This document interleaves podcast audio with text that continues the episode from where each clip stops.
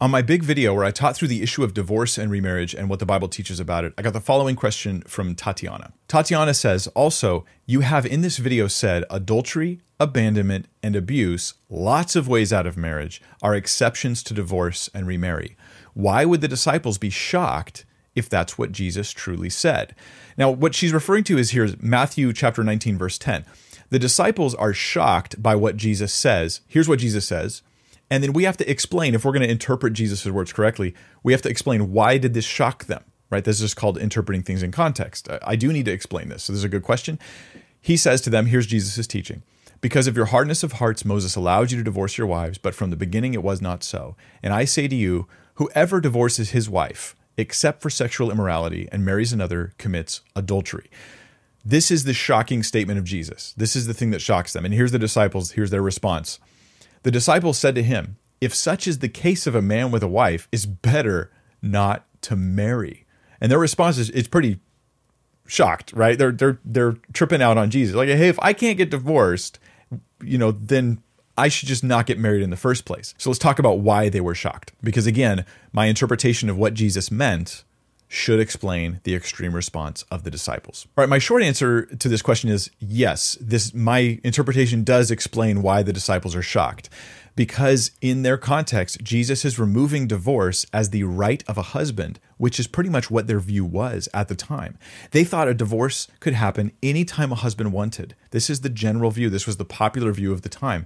It was a prevalent view that an any matter or any cause divorce could happen at the husband's discretion. He didn't need grounds. He could divorce anytime he wanted. That was the normal view. This is what David Instone-Brewer says in his work. He says, quote, this new groundless divorce was much easier to enact and quickly became the form of divorce used by almost all Jews.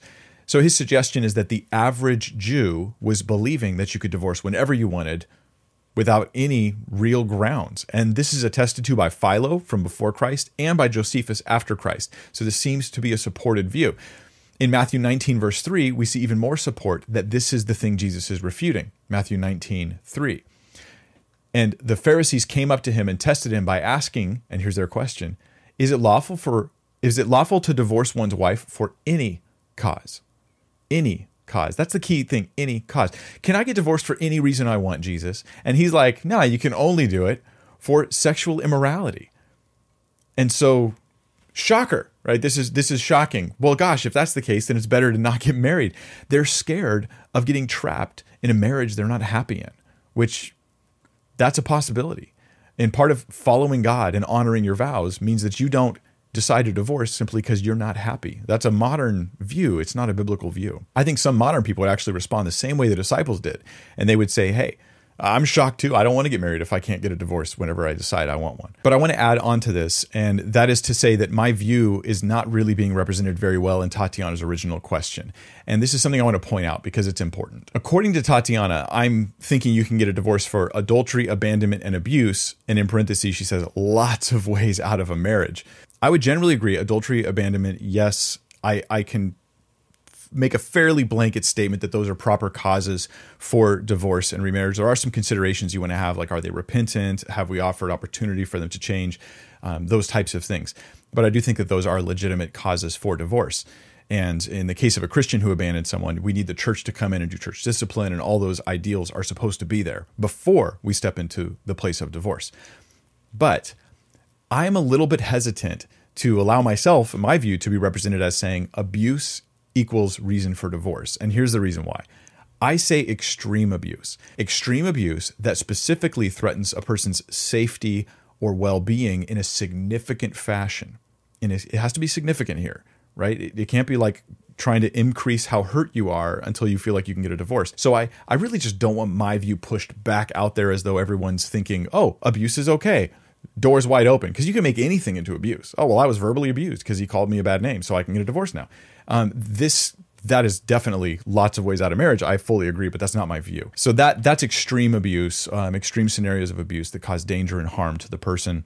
That can happen, and and I think verbal abuse could potentially be there. But most of the time, when I hear verbal abuse, I'm not hearing things that I would consider as proper justification for divorce. Yet there are those cases where it's extreme, and I'm not going to promote the victimization of those people in that scenario. This means that the majority of modern reasons for divorce are still rejected by me and Jesus, okay? Then, at least at my understanding of Christ and the biblical teaching on the topic, the majority of those reasons are rejected.